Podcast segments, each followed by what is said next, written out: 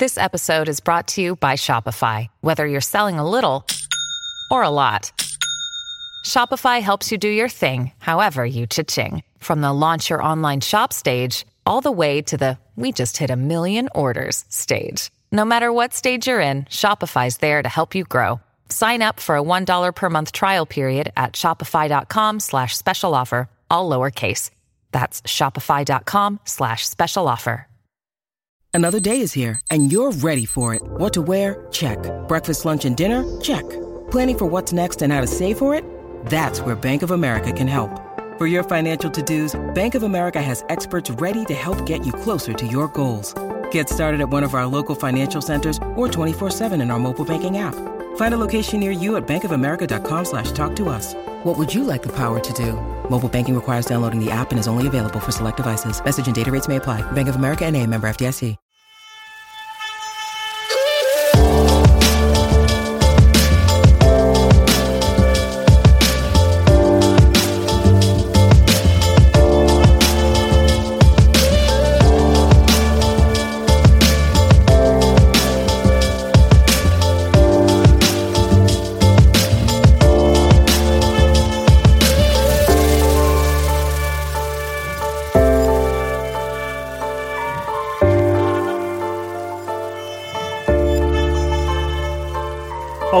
Fans, and welcome to another episode of the Bulls HQ podcast. Hope you're all traveling well. It's the off season, it's the quiet season for the Bulls. There's not a whole heap going on at the moment, so I thought I'd reach out to to you guys and ask for some questions for a, a bit of a mailbag style podcast. So I've received a few questions, so my plan is to go through those questions, give you my answers, give you my opinions, and let you know what I think.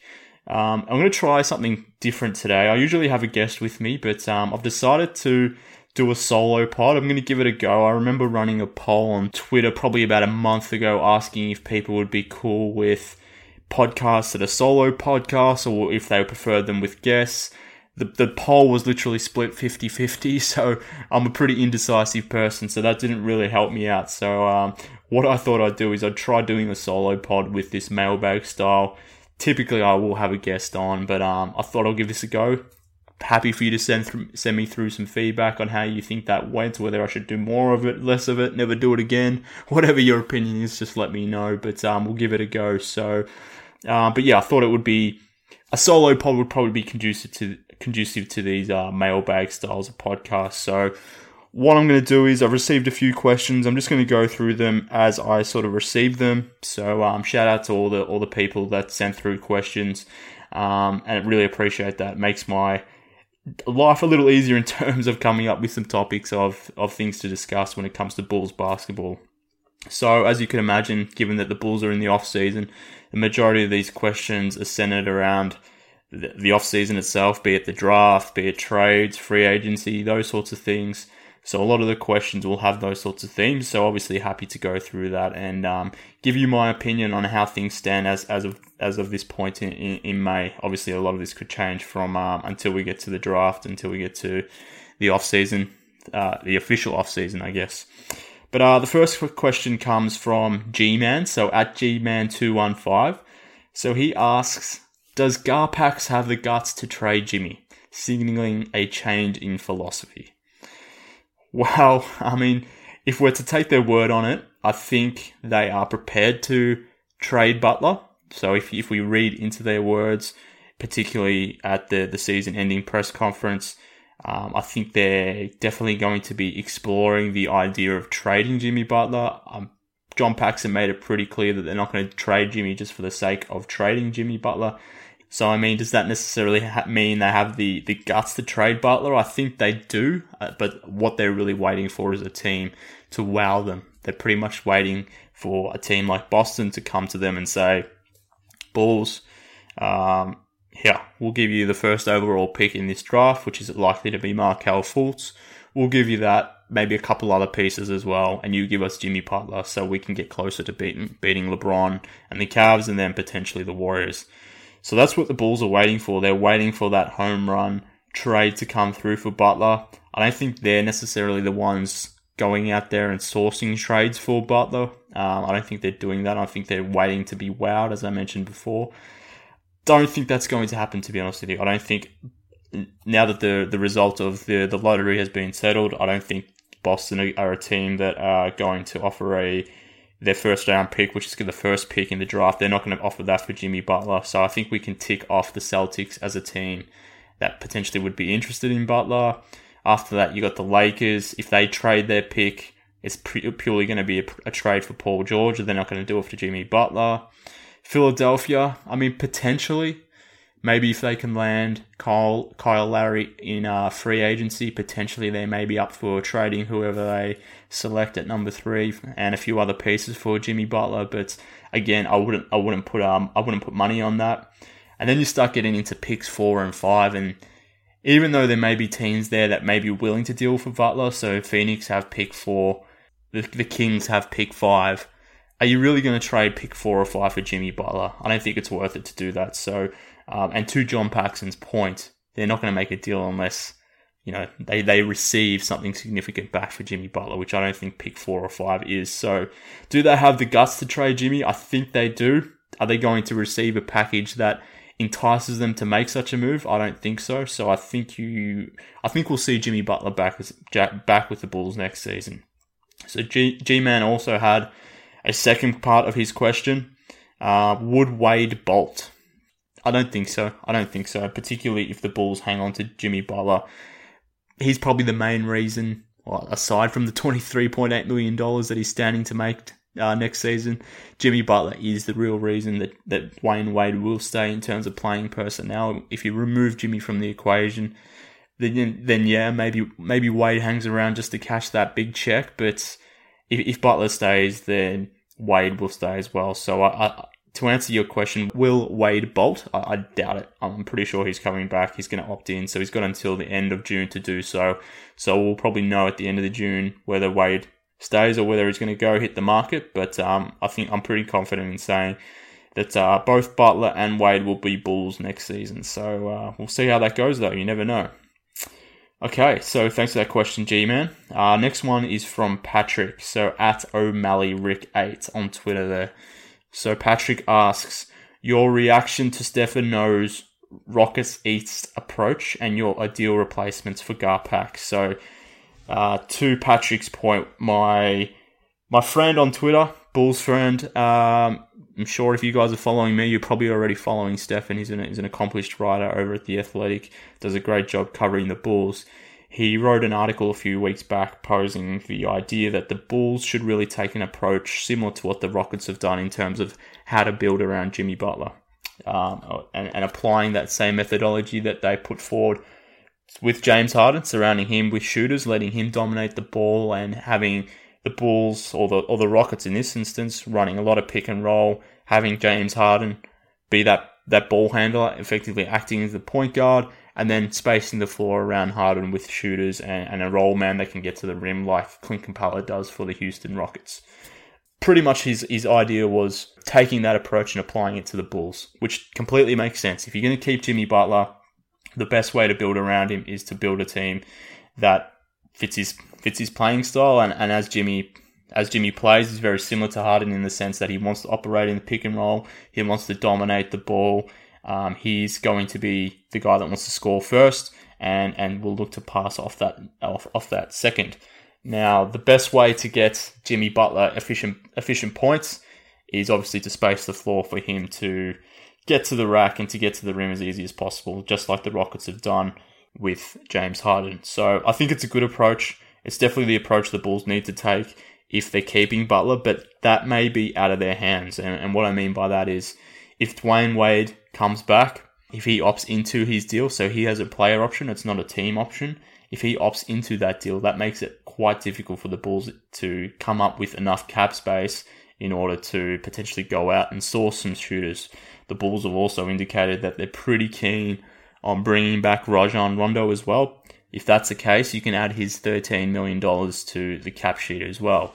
So if Rondo is back, if Wade is back, that makes it a bit difficult in terms of filling out the roster with guys that can shoot, particularly guys that can start with Jimmy Butler that can shoot. So I don't think that's likely to happen. So in terms of the Rockets' approach, I think it's a, it's the right approach. Do I think it's going to happen? No, I don't. I think the Bulls are going to pretty much run back the same thing, um, unfortunately. So that that's my guess there. So the second part of Patrick's question was ideal Garpax replacements. So this is another thing that um, Stefan as well as Will Gottlieb and I believe Stefan's brother as well, Michael. They they recorded a podcast on the Athletic, sort of going through some ideal replacements for Garpax. So I mean, there there are some good candidates out there, some some good younger candidates that uh, have more of an anal- analytics focus. So uh, the first name that comes to my mind, and it's the first name that's always mentioned by Bulls fans, is Sam Hinkie. There's no way in hell that um, the Ryans the Reinsdorfs would hire Sam Hinkie, but if you think about that that type of guy, I think that's the the type of uh, replacement that you'd like to see for Garpax. Someone that's younger, someone that's better with the cap, someone that's more analytics focused. Then has more of a, a fresh approach approach to things. So I'm not too sure what's happening with Wes Wilcox and the Atlanta Hawks, but he could be a potential option. Uh, Matt Lloyd, who used to work for the Bulls, has gone to the Orlando Magic as an assistant GM, got promoted to the general manager as an interim at the moment, given that they replaced their GM or effectively told their GM to get out.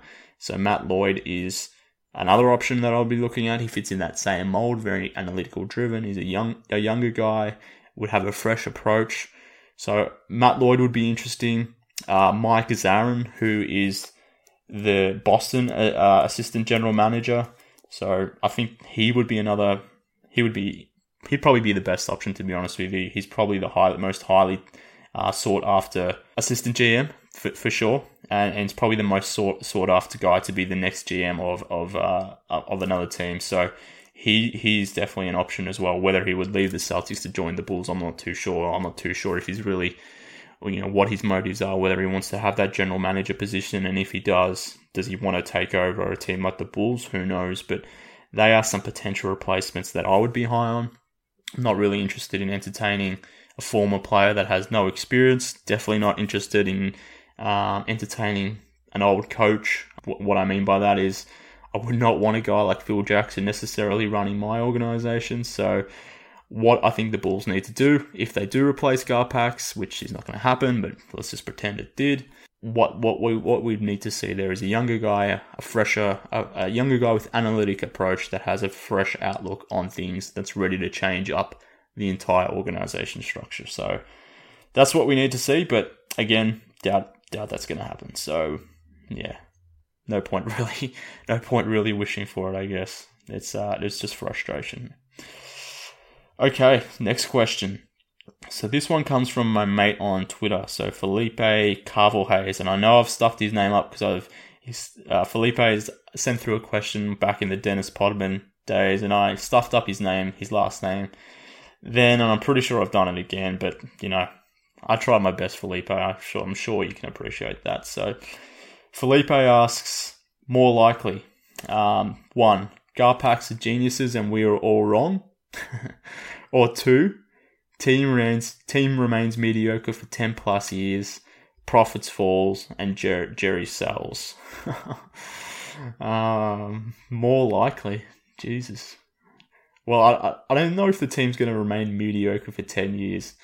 And and the reason I say that is because I don't necessarily know if they're going to have the pieces to remain med- mediocre for 10 years. At, at some point, Jimmy Butler will fall off. Maybe that will happen within the next five years. So he's pretty much the team at the moment. So unless they are really ready to get some reinfor- reinforcements around Jimmy, um, the team will fall off at some point. So they won't remain mediocre. So maybe that's more likely to happen.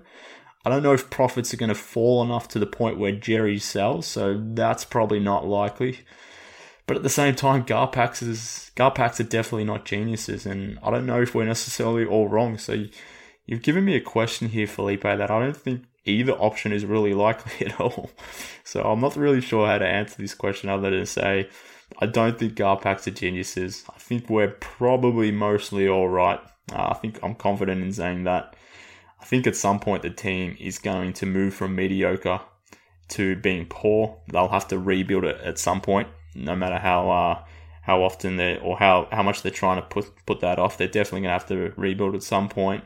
But I don't see Jerry selling this thing. Once he goes, I think Michael will just naturally take over, and, and the Reinsdorf will, Reinsdorfs will continue to reign over the Chicago Bulls franchise. So I don't see them necessarily selling. So yeah, hopefully that answers your question. Your question. It's probably uh, probably not the answer you want to necessarily hear, but uh, yeah, that's my take on that one. Next question comes from at Coldstone the King. So he's asked me this question on Twitter. What would your first priority in the off season be? How would you clear the cap sheet for 2018? And you bring back both uh, Nikola and Cristiano Felicio. So, what would my first priority in the off season be? Well, my first priority was would be trying to trade Jimmy Butler for that first for that Boston first pick. Again, that's probably not going to be happening. So that would be my first approach give it a go. If they say no, okay, fine. Um, but that's what I would be doing. They're out. If we can't trade the can't trade Butler for that first pick, then I'm, I'm of the opinion that you know have a look for other trades for, for Jimmy Butler. I, th- I do believe that it's time to rebuild. But having said that, I don't necessarily want to trade Butler just for the sake of doing it. If there isn't a suitable trade partner out there, then run run the team back to an extent, bring Jimmy back, and try to implement a Rockets East if we're going to refer back to the previous questions, um, and, and, do something similar to what Stefan mentioned, and try to build Jimmy, uh, pr- try to build around Jimmy with a team that makes sense. Um, so that would be my fallback priority. So even though I want to trade Butler, I don't necessarily mind the idea of also building around him. That's not the worst case scenario, I guess. It's, it's you're going to remain a competitive team if you do so. Now, the issue with that is obviously, as I mentioned before, that you don't really have control over Dwyane Wade's contract, and that's quite a huge contract. So, $23.8 million for next season. So, my my priority would be trying to coerce him to opt out of that deal if I can. I don't know how you do that. Maybe you threaten to trade Jimmy Butler and maybe Maybe Wade just thinks, nah, I don't want to be part of this team next year. Um, if you don't trade Jimmy Butler, you can't really use the excuse that, oh, we, we're rebuilding. You know, um, that doesn't really fly. Maybe you try telling Wade, oh, we're going to bring you off the bench next season. Do you want to, if, do you want to do that? If not, maybe you're best served um, exploring options with other teams. Who knows? But at the end of the day, Dwyane Wade has complete control. If he wants to opt into that $23.8 million, then he will, um, which, and I think he will. So that's gonna that's gonna be difficult in terms of what in terms of how you can shape your off season. Okay, so that, that that's something that we need to make to make clear because in, in a large part the Bulls off season is going to be shaped by whatever Dwyane Wade decides to do. Um, how I would clear the cap sheet for 2018? Well, I mean, as the Bulls keep telling us, they didn't sign any bad long term contracts in 2016 offseason when other teams were doing so. They obviously gave Dwyane Wade a two year deal, they gave Rondo a two year deal. Um, those guys will naturally come off the books in 2018. So there's not really much you can do there. That's essentially $40 million of cap space that you can earn just by letting those guys, you know, play out their last the final year of the deal and then pretty much telling them, you know, thanks but no thanks, we're not going to be re-signing you again. That would be the easiest way to clear the 2018 cap sheet. But then you've also got to make assessments on guys like Cameron Payne, Jerian Grant, Bobby Portis. I mean, are these guys you want to keep around? If so, obviously they're on cheap contracts, so so that makes sense. But if you don't necessarily see them as part of the future, you could deal them on. You, you wouldn't really be creating a whole ton of cap space, so it doesn't necessarily make a ton of sense if they are providing some production to trade them away. So really, the the best way to create cap space in 2018 is just saying to Dwyane Wade and Rondo, you know, we're not going to be bringing you back. The only other real substantial material way to do so is to also get rid of Robin Lopez. So he'll have over $14 million in, in 2018 that the Bulls will owe him. Can you find a destination for Robin Lopez. I'm not too sure about that.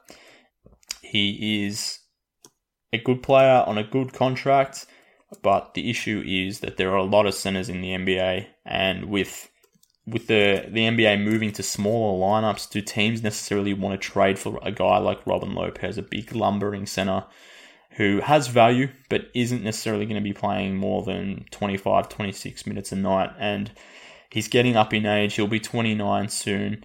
Um, do you want to be paying that sort of money for a guy who's probably going to be a backup in 2018? You probably won't find a team willing to do so. So I don't, I don't, I don't know. You may, you may be able to get get off Robin Lopez uh, last year of his contract, but you're not going to get anything substantial in return. I'd be surprised if you got anything more than a second round pick, just just purely uh, purely based on the way the league has moved and the fact that teams don't necessarily want to be training for centers at this point. So there's not a whole heap the Bulls need to do in order to create cap space for 2018. The problem is though they're not really going to have a whole heap of cap space necessarily to sign two or three guys, which the Bulls will need to put with uh, which the Bulls will need to put next to Jimmy Butler. Um, so that's that's going to be the problem there. Now to the final part of your question, do you, do we bring back both Mirotic and Felicio? I think you do. I think you try to do so, but but you do so with uh, with a number in mind. You you go to the, both guys and say this is what we're budgeting for each of you. Are you happy with that? If they're not, let them explore the market. Uh, Mirotic is a restricted free agent, so you have more control with him. Felicio is unrestricted, I believe, but it, uh, the the Arenas rule will apply to to Felicio, meaning the Bulls still have the leverage there to to bring him back, but at the same time, um, do you want to necessarily be paying big dollars for a backup center? Do you want to be paying more than starter starter value for a guy like Mirotic, who may not necessarily be a starter? I think it's up in the air as, as to whether Mirotic is a starter or whether he's a backup. Anything more than $15 million is more than starter money. That's a number I'm probably not comfortable spending on Mirotic. Anything more than six to seven million for a guy like Felicio, I probably wouldn't want to pay either. So um, they're, they're my numbers personally for those guys. I think you need to bring them back if you're building around Jimmy Butler because the the the alternative is you only have um, a few million dollars in cap space. So my most recent cap sheet that I've looked at, which includes pretty much just getting rid of Carter Williams, Laverne, and Anthony Morrow, um, as well as having Wade opt in and Rondo and Can- uh, Isaiah Cannon being brought back. The Bulls will only have about six million in cap space. Now, if you remove Mirotic and Felicio from that, that number quickly becomes 18 million. But 18 million isn't isn't a lot of money to to find a starting power forward as well as a backup center, as well as a backup point guard, and maybe even a wing as well. So it's not a lot of money to be spending. So if you're retaining Butler, you need to, I think, as, as well retain Mirotic as well as Felicio, but you do so you do so responsibly by paying an amount that makes sense. Okay, so thanks for that question. Next question comes from my mate Sharon Mitchell Jr. So at Sharon ILJP on Twitter. So Mitch is the co-host of the Bulls show, so that's where you would know Mitch from. But um, Mitch asks if the Bulls somehow rid themselves of Wade and Rondo, what would the plan? What would your plan be this off season? So if you get rid of Wade and Rondo, you pretty much free up roughly $40 million in cap space. It's a little bit less than that, but that's what you would effectively create. Now, if you do so, you pretty much need you need to go out there and sign yourself a point guard and a, and a shooting guard because there is no one on the bench that's ready to step up to fill those roles. So we saw in the playoffs how bad Jerian Grant and Michael Carter Williams looked. I'm not high on Cameron Payne at all. I think he's going to be at best a backup point guard. So if Wade and, and Rondo are to go, then you still need to find their replacements, and you'll have effectively $50 million to do so. Um, if they leave, players that I'm interested in uh, in terms of point guards, it's uh, wearing my patriotic hat. Uh, Patty Mills is definitely someone I'd be looking at. I'm not too sure if he would leave San Antonio. I'm sure they're going to offer him a good contract. At the same time, I think Patty Mills would make a lot of sense for a team like Philadelphia. So they may be outpricing the Bulls in terms of what we'd be willing to pay versus what they can pay. So obviously with Brett Brown, Brett Brown as coach, he was previously the uh, the head coach of the Australian the Australian basketball team, and, and with Ben Simmons there as well, um, Patty Mills fit there makes sense. Um, so he we may be outbidded by the Sixers, but he is definitely a guy I would look at. Above him, you got guys like Jrue Holiday, George Hill, and Jeff Teague. I think they're good fallback positions as well. They may be a bit pricey, a bit too costly, particularly Hill and Holiday. Um, but depending on what their market is, I would also be entertaining those guys and, and, and thinking about bringing them in at least to potentially offering those guys uh, a contract. But thereafter, the, point guard market falls off pretty quickly. I'm, obviously, I'm obviously omitting names like Kyle Lowry and Chris Paul because there's just not going to be. I don't think there's going to be enough cap space for them to. Well, there will be technically enough cap space to sign them, but I don't think they're going to come to a team that's not going to have Dwyane Wade on it. They're not going to join just Jimmy Butler and Robin Lopez and maybe Mirotic. They're not leaving their current teams to do that. So I've, I've I wouldn't even consider those guys. Um, so there's not a whole a whole heap of point guard options, but those names that are listed would be the ones that I'd be targeting. Obviously, in the draft as well, there's there's potential point guard options that Bulls can explore there, but you would want to get an experienced player in at at, um, at point guard. If Wade were to leave, um, the name that I'm really really interested in is JJ Redick. The the shooting guard market is really bad in in uh, in this upcoming off season. So I'll, I would definitely be looking at JJ Redick. He's old. He's a bit old. 32 years old. He's looking probably going to be looking for a nice payday, probably something north of $15 million over three to four years. So that may be a bit pricey considering he he's getting on in age and he's predominantly just a shooter. Um, he does play good defense, however, but um, that would probably be pricey if you could get JJ for a number closer to 12. I think that would be an interesting product, uh, prospect. But after that, the, the shooting guard market isn't really good. Um, you got Kentavious Caldwell Pope. He, he's he's going to stay at Detroit. Uh, he'll probably get a max offer, and that will match. He's a restricted free agent. Dion Waiters. look, Dion had a good year with Miami, but he's not necessarily a player that I would want to be adding unless you can get him cheap again. Uh, maybe maybe his market's still dry, so he obviously signed a small small deal with Miami. Maybe teams are still out on Dion, and you can get him for a, a decent amount. Maybe, maybe in that case, but I wouldn't want to be paying him eight figures. Uh, former Bull Kyle Korver maybe you can explore explore that again. He would be he would be perfect next to Jimmy Butler, but but again, Kyle's getting on in age.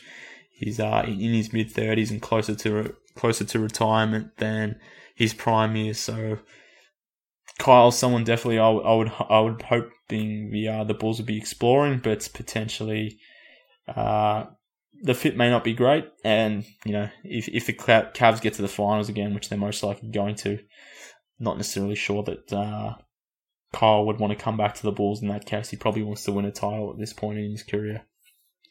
After Korver, you get to names like Andre Roberson, Tim Hardaway Jr., Jonathan Simmons, Tony Allen, Tyreke Evans, these sorts of names.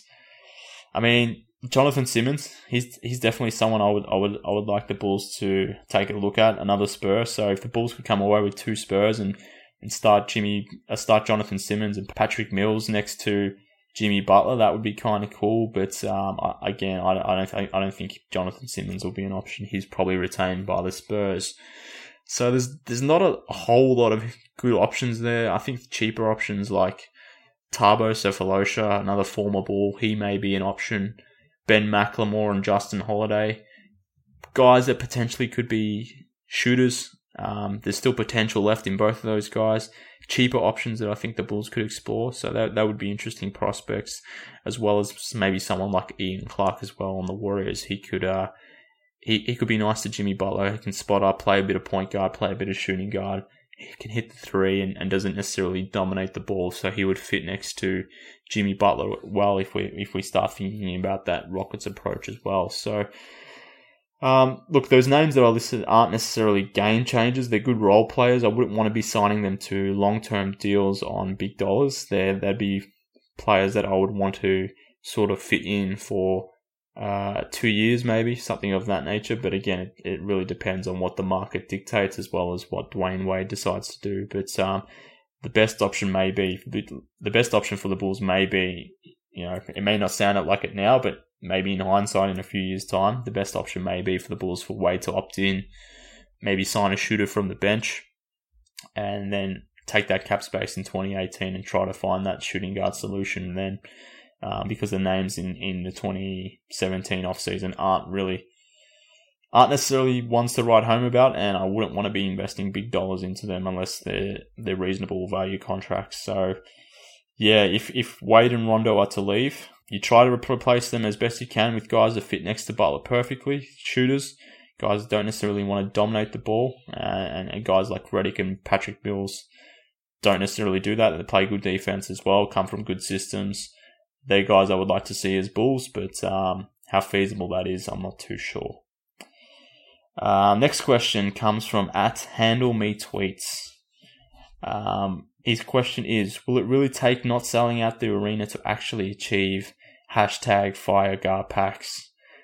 um, probably, I guess that's probably the only way that it's going to happen. I think the most likely way that Garpax leave the organization is not necessarily from them being fired, but them just saying I've had enough and they resign and they want to go do some some other things. So obviously uh, Paxson was close to doing that in the past and and Reinsdorf convinced him to stay on and just changed his title, changed his position.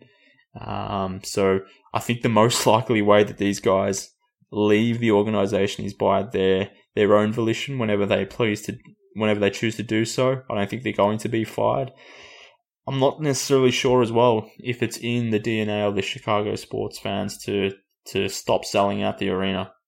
So I don't necessarily know if that's something that's feasible as well. So maybe maybe if the team continues to hover around 38 to 41 wins somewhere around there and they, they remain mediocre and either just miss the playoffs or get in and get get dominated in, as an eight seed whatever it may be maybe then team uh, fans start switching off from the team and starts moving away and you know not necessarily giving their business to the organization, maybe then it will happen. But I wouldn't be betting on it to be honest with you.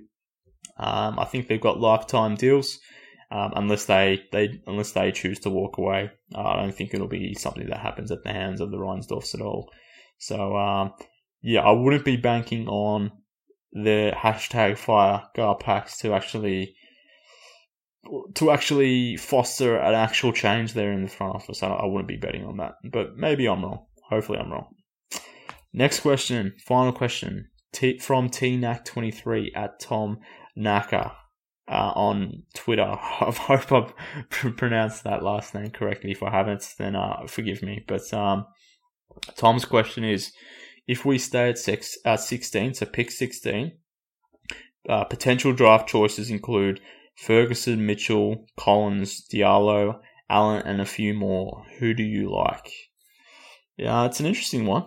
To be perfectly honest with you, I don't really like a ton of those guys. I'm not really high on who the Bulls can draft at pick 16, purely because I think this draft, whilst whilst it's strong, I think it's strong in the top 10 to 12.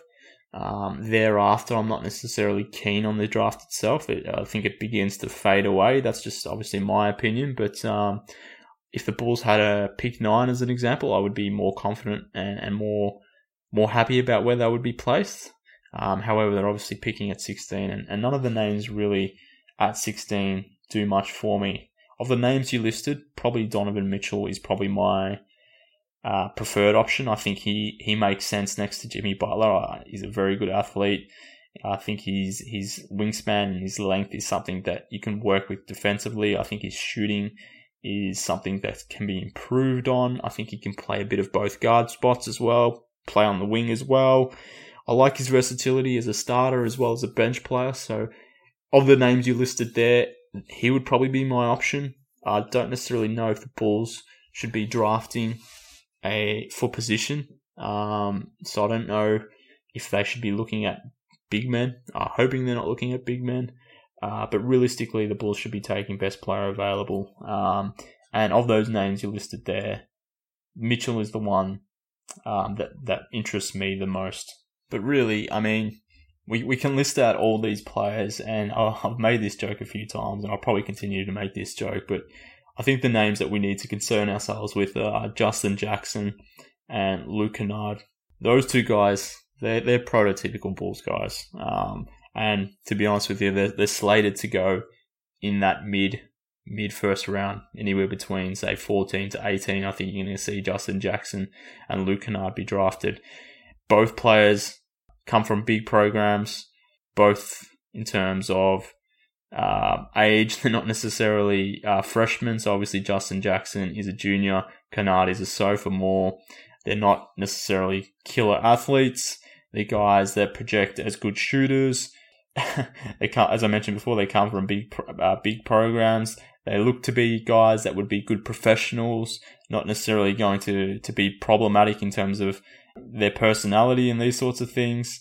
So they are your prototypical Bulls picks. They're not uh, uh obviously North Carolina and Duke. The Bulls don't have any affiliation with them in terms of the same way they do with the uh, you know New Mexico or an Iowa State or something like that.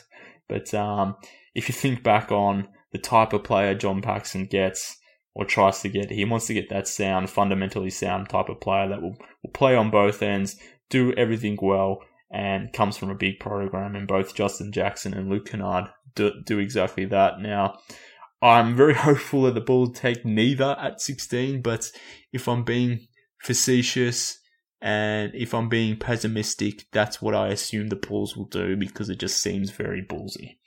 So um, we can talk about guys like John Collins. We can talk about uh, Donovan Mitchell, even a guy like Zach Collins, maybe.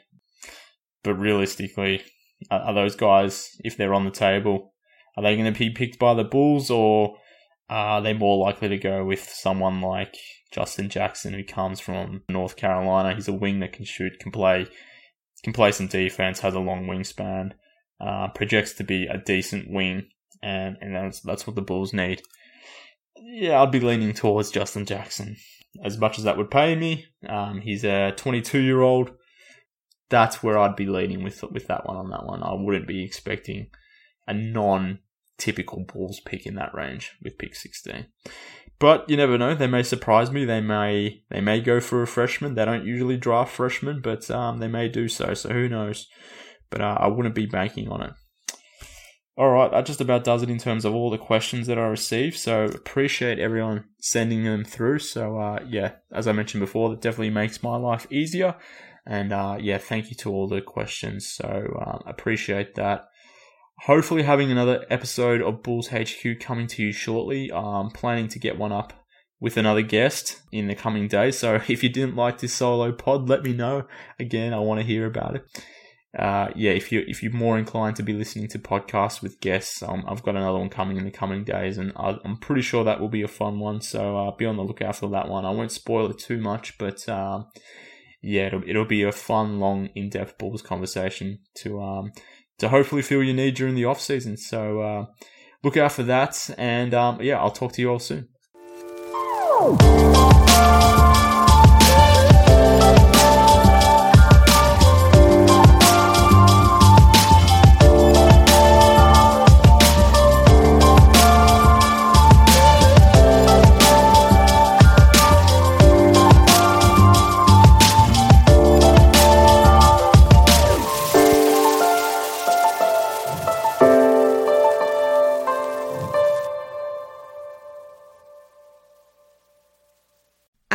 Rose Davis, historian and co host of the sports podcast Burn It All Down. And now I'm hosting the new season of American Prodigy, all about black girls in gymnastics. For the last 40 years, black gymnasts have moved from the margins to the core of the sport and changed gymnastics along the way. Now, they tell their stories. You'll meet trailblazers like Diane Durham, superstars like Jordan Chiles, and everyone in between. Listen to American Prodigies on Apple Podcasts, Spotify, Stitcher, or wherever you get your podcasts.